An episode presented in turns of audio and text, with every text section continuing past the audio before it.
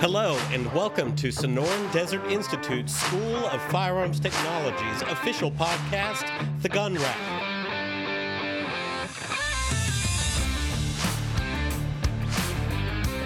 Hello, and welcome to the Gun Rack Sonoran Desert Institute School of Firearms Technology's official podcast. I'm Josiah Upper. Folks call me Joey, and today with me I have one. Drew Poplin. We're Hello, getting faster and faster as the weeks go by.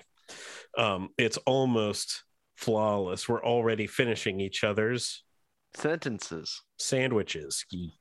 God, I'm embarrassed sometimes. To be fair, my second choice, uh, my second guess was Danishes. yeah, that's yeah okay. I'll take that. It has a filling. There's bread. It's food of some sort. Yes. Um, they both can trace uh their ancestry back to Europe, which is you know Mhm. important. Really? But Sandwiches came from Europe? yeah, have you not heard? Well, I assume that it's not a folk legend, but sandwiches reportedly uh, were invented by someone named the Earl of Sandwich, but that might also just be a completely made up thing. No, it was the Burger King.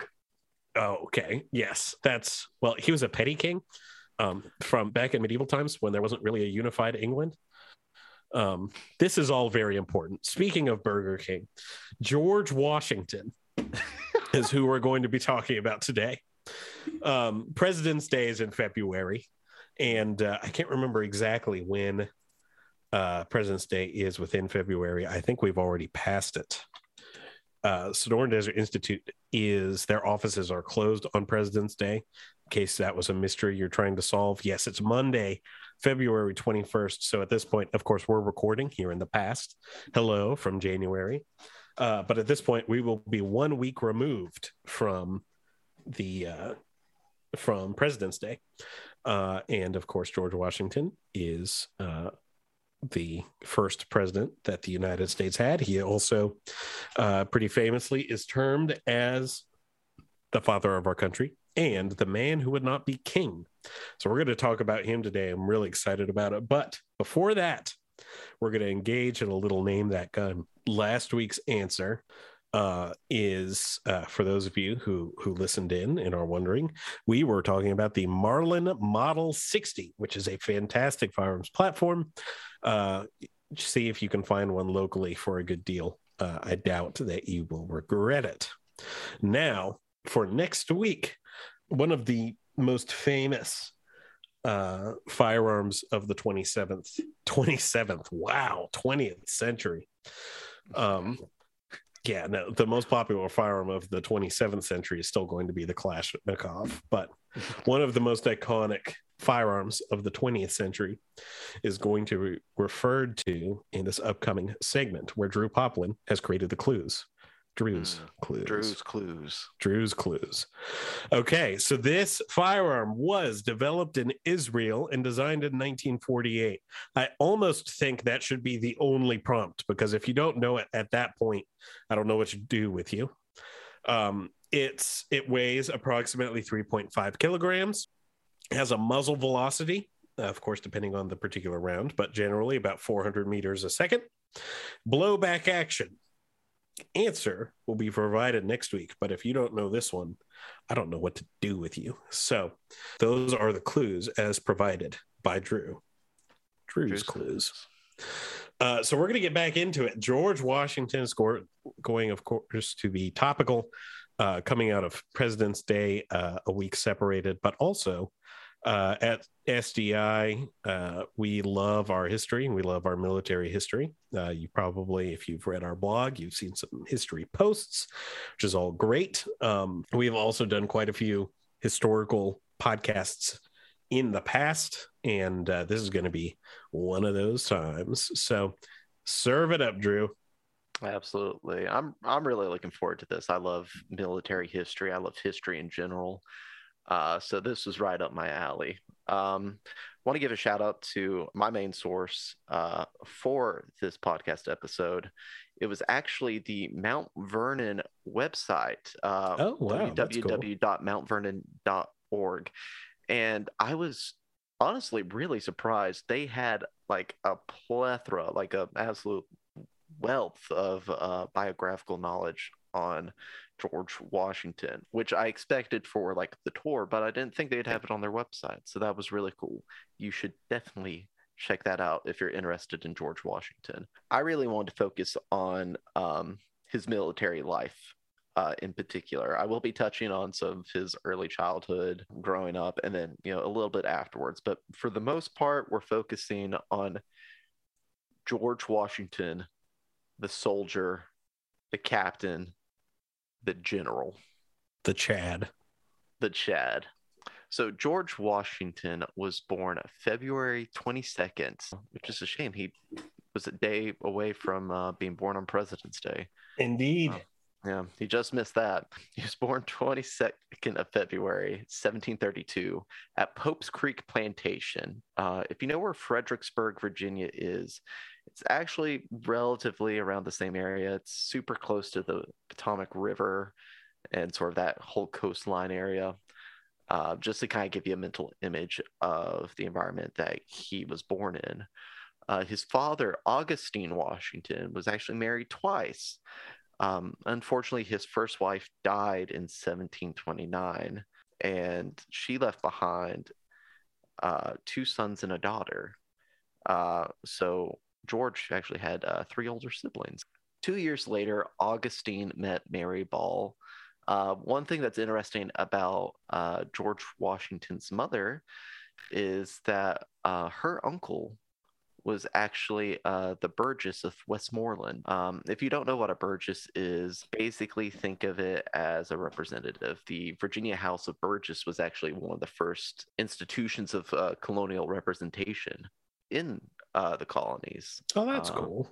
Yeah, yeah. So George's uncle was kind of an important person, uh, especially in Virginia. Soon after, you know, all this, two years after George was born in 1732, they moved to what eventually would be called Mount Vernon, uh, which is actually a very lovely place. I definitely want to go back there one day. There isn't a whole lot known about George's early life. Documentation wasn't exactly what it is now. They didn't have, uh, believe it or not, they didn't have Facebook. So we can get all those cool status updates. Um, Joey, off the cuff though, if you think George Washington had a status update, what would it sound like? Ooh. He he's doing a, a location stamp. Mm-hmm. And uh, his location stamp is instead of being like is in Tampa, Florida, it'll be is not going to the dentist because his famously horrible teeth. Perfect. That's perfect. But so once again, there wasn't much known about his early life. But what we do know is that his dad, Augustine, passed away when George was only 11.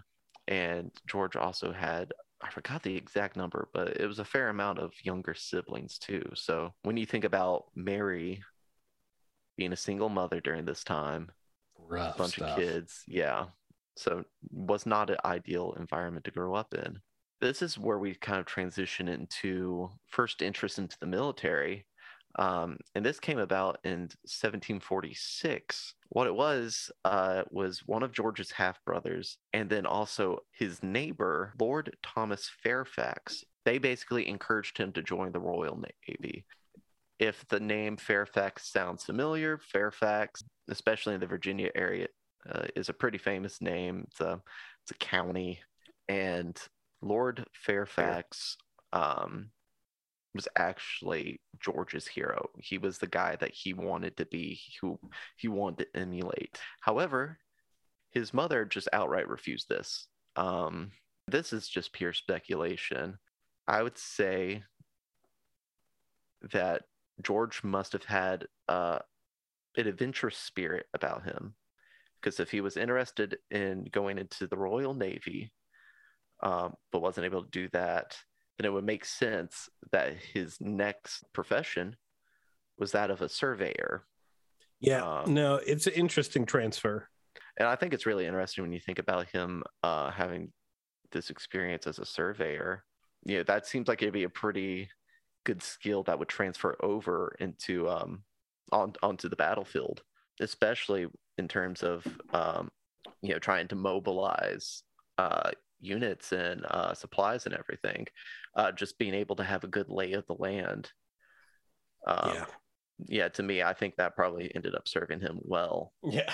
Um, when he was 21, George was recruited and actually just flat out made a major by Virginian Governor Robert Dinwiddie. So, pretty much um, during this time in the territories, there was a you know there was a lot of players, um, especially in these areas that weren't really settled. So, you know, it would wouldn't it be uncommon to have uh, you know French forces, English forces, Spanish forces, and you know, at the time, it, you know, sort of all this land is up for grabs, um, and that's even ignoring you know the Native Americans that are already there. So you have all these people, all this land, and so Dinwiddie, what he did, um, he sent George uh, to Fort Le Boeuf, uh, which is near Erie, Pennsylvania, uh, for those wandering. Um, and up there in this territory, um, the English felt like it was theirs. There's French soldiers there at this fort, and basically, Dinwiddie wanted to tell Washington to tell them to get out. And this was like a 900 mile trip. Surprisingly, though, the trip there was actually pretty uneventful. Uh, the trip back, on the other hand, was anything but. So after hiking through the snow which you have to keep in mind this was actually happening uh, during the winter. So they're making a 900 mile hike in the winter. So, um, you know, they go up there, they uh, they hand their letter to the French. Everything's going well. They start the hike back. Um, but on the way back, they were near the Allegheny River, and Washington actually fell fell into the river.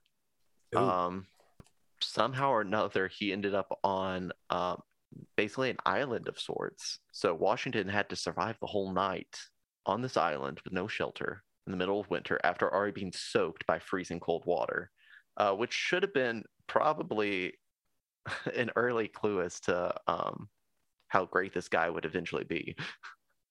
so what this ended up doing, this guy, his name spread throughout. This helped elevate his reputation. This actually ended up uh, making news all the way over uh, across the pond in England.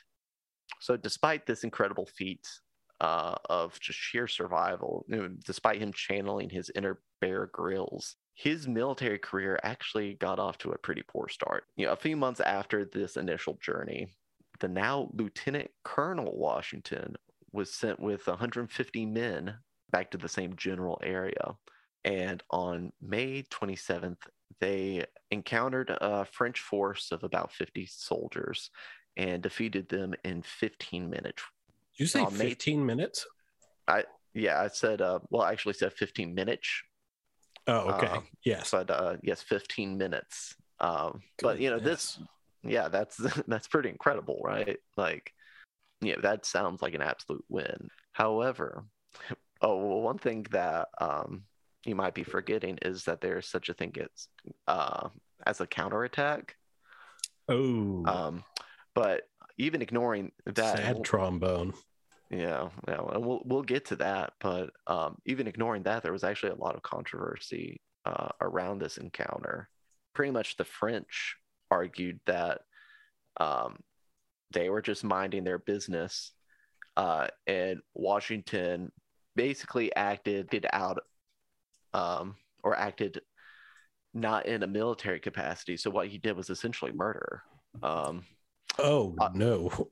yeah, yeah. Uh, great start for our founding father. Um, and of course, the British argued that um, yeah, the French actually had were reaching for their rifles, so that was uh, cause enough for them to attack. Obviously, we don't know what actually happened that day, but regardless of that, Washington quickly retreated. They had a fort uh, called Fort Necessity. It's very hastily made and it wasn't even finished, uh, but they had to retreat to somewhere. So they went back to the fort. And so the French forces counterattacked. They surrounded the fort, and Washington was forced to surrender. If this story sounds familiar at all, it's because that it was this event that was sort of the ultimate real catalyst for um, what would be called the Seven Years' War, or um, or the French Indian War. So, what in only your second um, second act as um, a military commander of some sort, um, you start a war. it's not Um, not great.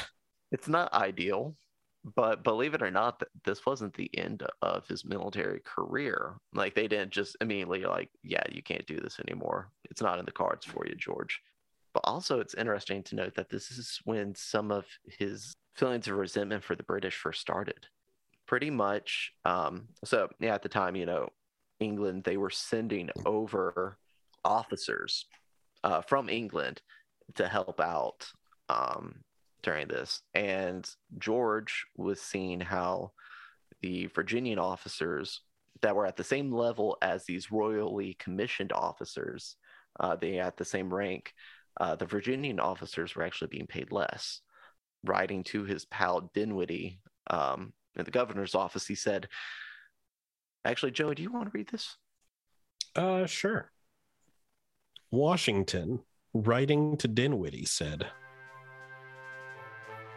I would rather prefer the great toil of a daily laborer and dig for a maintenance, provided I were reduced to the necessity than serve upon such ignoble terms, for I really do not see why the lives of His Majesty's subjects in Virginia should be of less value than those of his other parts in American dominions especially when it is well known that we must undergo double their hardship. And after that, he was demoted to captain. George had enough for at least another year. Now, the, the You- you problem really- with George Washington's quotes is that we don't know what he sounded like, right? We don't know exactly what he sounded like. That's Uh, true. This is not intended to insult him. It is the the idea of voicing George Washington is so intimidating that I had to go with the nonsensical. So if you found that insulting to America, I apologize. Yeah. Well, I think you really captured the gravitas of the man. Yes. Um, so you should be proud. Um, in 1755, Washington, he volunteered to work as an aide to General George Braddock. Um, so basically, yeah, he, he was demoted to captain, and George, you know, he had, he had enough. He didn't want any of this. Uh, so he actually had left the army, left the war for only about a year. Um, so um, cool. Cool. this time this time around he actually decided to um, uh, volunteer as a unpaid aide uh, to this general general braddock him and washington's relationship was not exactly great um, maybe even contentious pretty much uh, he wasn't respected by braddock um, at all and you know, that ultimately would kind of end up being the general's undoing all this would kind of come to a head lord help me the name of this battle. Uh, I'm forgive me for mispronouncing this because I know I'm getting it wrong, but it's the Battle of Monongahela River. So General Braddock uh, during this battle was wounded. He actually put up a really good fight. Um, I think he had like five horses shot out from under him before he was uh, mortally wounded. Which I don't know if that says more about Braddock than it does the horses. Yep. I'm not going to victim blame any horses. Thank you very much. Not falling into that pit again. again. Um, but so Braddock was wounded, and uh, ultimately he ended up dying about three days later. So George Washington, much like Faramir from the Lord of the Rings films, realized this was the opportunity to show his true quality. Washington tried his best, and you, you got to keep in mind too. He's not. He's no longer an officer. He's not even a soldier he is an unpaid aide and still you have washington rushing out there attempting to rally all the troops and um, even ultimately he was able to lead the evacuation effort um, and get some survivors out of there he ended up leaving the battle with like four bullet holes in his coat um, and he also had two horses shot from under him which again that really I, I feel quite bad for these horses so while he left the battle with um, four bullet holes, he did gain something in return for this heroic behavior. He was made the commander of the Virginian Army. That that's an upgrade. I what you're going to find out is basically Washington's military career all throughout his life was basically a roller coaster ride. Like he'd reach these enormous highs and these very low, big lows, and it would just go on and on. And for the next few years, George led his men against the French until the British finally took the disputed territory in 1758. You know, between this time and you know what would eventually come, and I know you guys know it's coming. You're probably waiting on it. It's the American Revolution. Uh, between this time, nothing. You know, there wasn't much that happened. George uh, ended up serving in the Virginia House of Burgesses, uh, uh the Virginia House of Burgess. I'm sorry. Uh, he got married to his wife Martha, and uh, he was quite the successful farmer. Again, if you go to the Mount Vernon website, there's actually some really interesting information about how he was uh, pretty innovative uh, as a farmer, uh, which I did not expect to find interesting. Yeah. Uh, but again, by now we all know what happens next. Uh, the colonies were at war with Britain uh, arguably at the time the world's biggest superpower, uh, one of the greatest. I, I would go so far to say is one of the greatest empires or most powerful empires uh, in the history of the world. And so you have the colonies going to war against them, and they need a leader. In 1775, the Continental Congress they decided George was going to be that leader. But George was pretty hesitant. He um he didn't feel like he could successfully lead the rebellion, and you know that wasn't just him being modest or humble, although he was very humble. He just didn't have the kind of experience that was needed to lead a force of that size. Joey, why why choose him then? Do you have any theories? Well, for one thing, because he showed up at the Continental Congress in full military uniform for like ever, ever, every single day for like a long time. But do you know how long that probably took in the mornings? Yeah, it's yes. These uh that's a long it, it's a long morning, but early to bed, early to rise makes you uh the leader of the Continental Army. But George Washington had experience um which a new army, any new army badly is going to need and uh, he also was a he's a leader. Everybody knew he was a leader. And I think when it comes down to it, he still kind of had more experience than sort of the other candidates. Yes. Um, and being the you know basically the uh, commander of the Virginian Army, that that that's not small potatoes.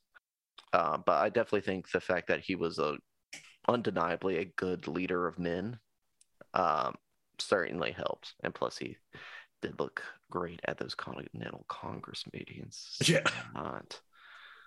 So the war actually started off pretty well for Washington and the uh, colonists. Um, at the time, Britain was holding Boston. Um, however, it was not a position that they could actually hold for long. So, you know, the colonists were they were able to come in, basically get rid of them, retake Boston.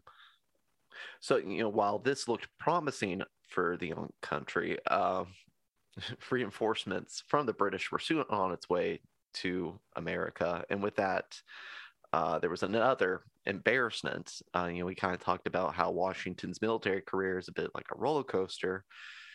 Well, this is where we start going on the downward slope. And perhaps the most glaring defeat uh, would come shortly after taking Boston, New York City which while it was an important city, it was like Boston, it was a nightmare to try to hold. Uh, when you look at New York, you see a city that basically amounts to it being on an island. The significance of this is that the military that possesses the better navy would have a massive advantage. Clearly, this worked towards Britain's favor. So by November of 1776, Washington and what little remained of his force would be forced to leave New York with their tail between their legs. Um, you know, at this time, they were battered. they were bloodied, they were dejected. And um, to Washington's credit, he was smart enough to realize that you know, while this was a pretty demoralizing loss, that losing New York, it was not the nail in the coffin that you know many might have assumed it was. Regardless, he knew that with morale low, and also the um, many of his soldiers, their terms were coming to an end. You know, they had to leave New York in November of 1776, and the term of a lot of these men was ending after December of 1776. Uh, so he needed a reason for these troops to re up.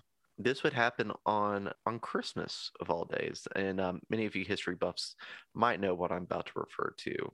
George Washington, he was a smart man, and he understood the importance of symbolism and um, being able to have a massive victory on Christmas Day, a day that uh, for many people symbolizes hope I, I think that was maybe a master stroke, uh, or just pure happenstance.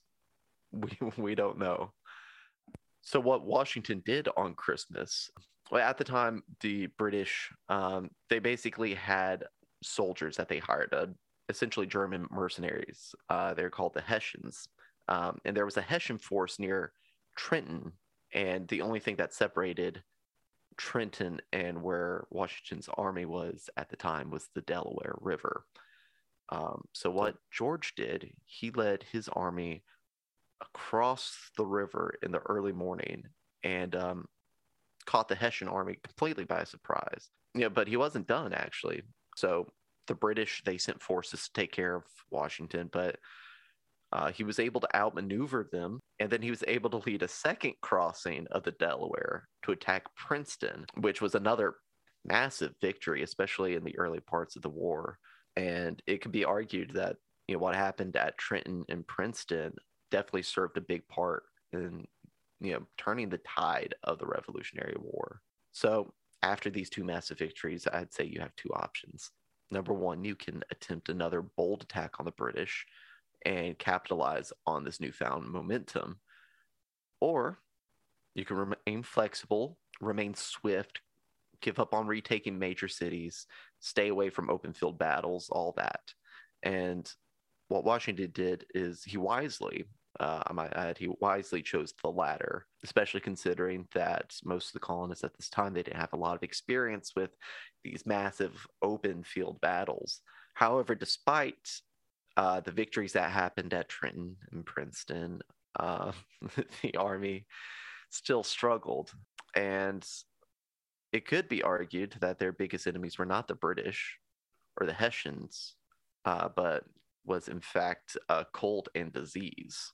Shortly after uh, both Trenton and Princeton, Washington would make another move that was very controversial at the time. He had the whole army inoculated against um, it was a variant of smallpox. It was very widespread at the time. It was devastating to his troops. So he did this, and um, um, again, the army faced disease, frostbite, starvation, and you know this time many people were calling for, you know, they were calling for Washington's head, and I think it's here that you really see the value in having loyal commanders at your side. Um, just some unsung heroes of the revolution.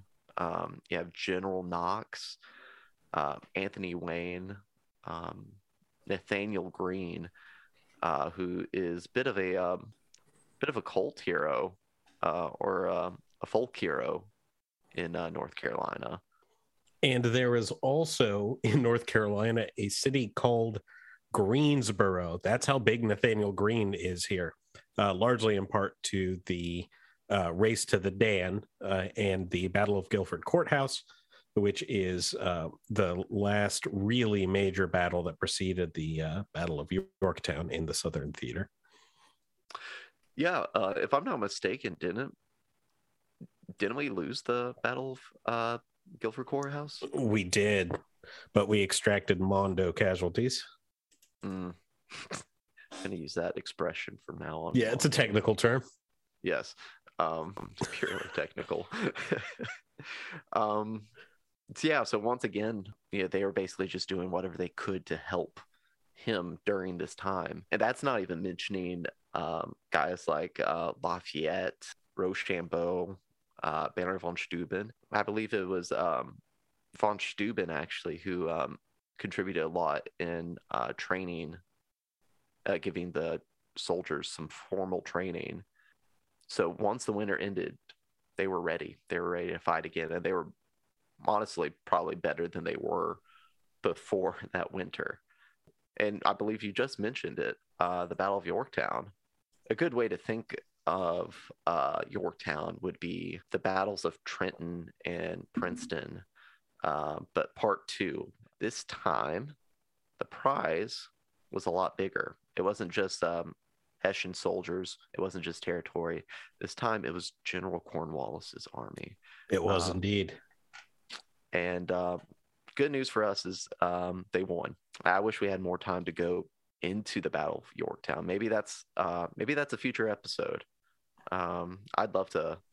Yeah, Battle of Yorktown would be fun. The um, my favorite, just to drop a fun fact, uh, bomb at the end of this. Uh, Washington was absolutely fixated on the Northern campaign, and uh, he wanted to attack New York and uh, like real bad. And everyone, all of you know, the command around him was like, "Dude, just go. So we can go win this thing like right now." And the uh, uh, one of the main reasons Washington was compelled to pick up stakes and move to the south to participate in the siege and Battle of Yorktown um, was that he had looked at Yorktown in the past and had decided never to use it as a defensive position because it was so difficult to defend. So he saw Cornwallis there and went, hmm. so he went and did it himself. Went and did it to him. I didn't yeah. actually know that. That little tidbit is from Revolutions yeah. by Mike Duncan. It's a podcast. It's good stuff. I did know that um, he was pretty preoccupied with uh, the Northern campaign, though. My man's loved him some New York. He just mm. did. Well, I guess he had to settle for Yorktown. Yes, it's New York-ish. So, two years after, uh, two years later, after Yorktown, uh, the war was officially over. Uh, although Yorktown could be seen as the nail in the coffin. But the underdogs did it. Yeah, score one for the boys back home. A young country now could finally take its first steps towards autonomy. So, what now? What now, indeed? Well, as many of you probably already know, um, exactly what happens next. But basically, as far as George Washington himself is concerned, poor guy, he just wanted to go back to Mount Vernon but you know, every time he, if I could quote, uh, was it was not in the cards from a boy. Yeah, if I could quote Godfather Part Three, uh, every time he was out, they pull me back in. Uh, you, you even sounded like fifty-something-year-old Pacino right then. Oh, thank you. It's a lot better than uh, some of my Tales from the Range impersonations. So, yeah. um, glad to know I'm improving. Yes, it's getting there. Uh, yeah, you know, after the war, um, and this is why we titled the episode "The Man Who Would Not Be King." You know, there was calls for Washington to become king of America, um, and he straight up refused. He's like, "Nah, nah, fam, I'm going home." But he wouldn't stay there for long. Uh, the Articles of the Confederation, um, which was, um, and correct me if I'm wrong, Joey, but basically the um, the governing document for the um, for early America. Um, yes, it was very difficult to enforce entity. It it needed an overhaul, and it basically just needed change. They need something else, um, and so he was chosen to preside over um, the meetings. And it, funny story, he actually um, he told Martha that he was only going to be gone for a couple days, maybe a week. Uh, he was gone for four months. Um, Ooh, fellas, if you're going honest, yeah, be honest with, with your people. Yeah, if you're going out with the boys, don't undersell how long you're going to be out for. Uh, but he was chosen to preside over these meetings, um, but also um, basically he served a role in helping garner support uh, for this new constitution. in Virginia, which was definitely needed. I think when the votes were passed, they only passed by I think one vote. Oh dang. Yeah, it was it was really tight. It could have been two or three, but it was either way. It was It was tight. Yeah. So good. Got this new constitution. That's great. Now I can go back home.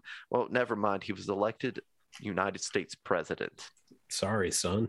So rather than being bitter, uh, all he did was, um, in his first term, just establish the basis for how every other president in history would be evaluated.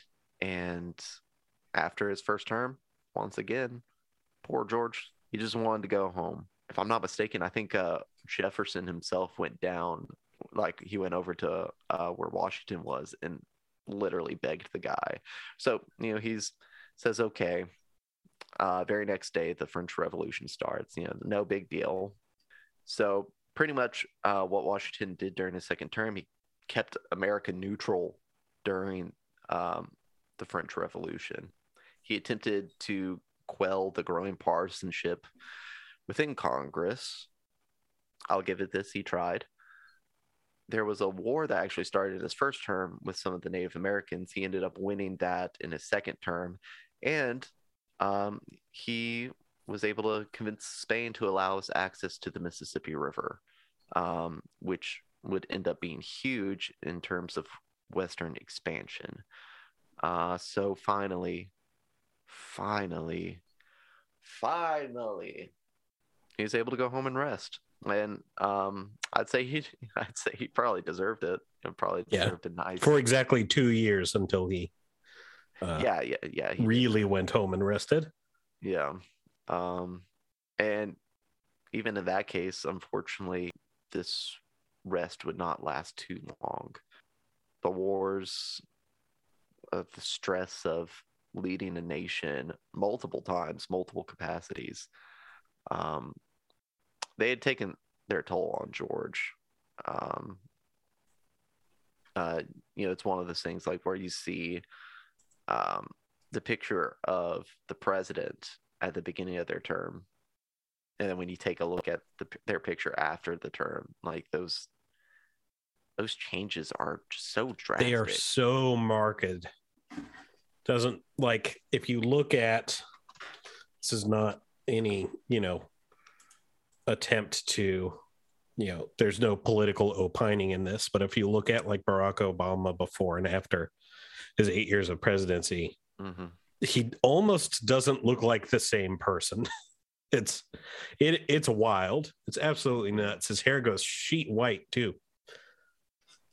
Yeah, it's um, and you have to take into account all the stuff George did before he was even elected president. Although That's all true. that stress, um, ultimately it wasn't war, it wasn't stress that did him in. It was um, acute bacterial epiglottitis, Ooh. um, which I'm pretty sure I butchered. Uh, epiglottitis. Oh my goodness, I can't say it. I can't say it. Um, that's how you know it's bad. Um, now, Joey, I'm curious. Um, now, when we're discussing his legacy, it feels like a almost an impossible feat. Joey, I'm going to ask you to attempt it though. Well, you can you can make a lot out of his legacy, um, and it, I don't think it is at all unfair to say that everyone that lives in the United States is directly affected by his actions in some way, shape, or form. And I mean, like daily. Part of what they do daily, the manner in which they are able to do it, and the immense amount of freedom we enjoy is uh, in a large part thanks to uh, a lot of what George Washington did. Um, that's going to be both as a general and as a uh, politician. Uh, but uh, I think his biggest legacy is in the crux of those two. Uh, he was known by many as the American Cincinnatus. Um, for those who who do not know who Cincinnatus is, he was an old, old ancient Roman who was uh, constantly given the republic, the all the power in the Roman Republic, time and time again. They had a uh, emergency position, literally called a dictator, um, that was uh, basically put in to be the one man show for a period of emergency. And then at the end of that period of emergency, that dictator was then required to give up those powers, not unlike uh, uh, Chancellor Palpatine. Uh, unlike Chancellor Palpatine, though, Cincinnatus actually did it. And everyone was so shocked because power so famously corrupts. And at that level of power, there's, I mean, if Cincinnatus had wanted to turn Rome into an empire long before it became an empire, he could have. And that is, um, that almost is what happened. There's, it's not quite that direct a comparison, but uh, the English uh, civil wars, uh, Oliver Cromwell goes from general to uh, he has a couple of different titles in the the interregnum uh, when uh, the when Great Britain briefly became a uh, I think it's a republic, not a monarchy. So he basically he took power and then he held on to power, even though uh, Cromwell was genuinely like he's kind of a morally ambiguous, not a power hungry dude. And Washington wanted to model himself in a way that he would be given all the power in the world, basically, at least in the Western world. And he wanted to be so powerful that he could turn that power down when he didn't need it. And uh, I think 99 out of every 100 people would not be able to make the choice that he did. Um, he very easily, there were issues um, at the end of the war with soldiers uh, not being paid what they were owed um, either in terms of pension or back pay. And of course, when these soldiers were rightly uh, furious because they were being, you know, uh, stripped of what they were owed, and then going home to uh, places that had fallen out of disrepair because they weren't there to fix them and they didn't have the capital to fix them. Uh, those military members would have almost certainly very happily flocked back to George Washington and uh, uprooted a completely powerless legislative body that was created by the Articles of Confederation. And the most generals in that position, I think, would find a way to insert themselves willingly into uh, governance for the foreseeable future. And Washington was genuinely not happy to do it.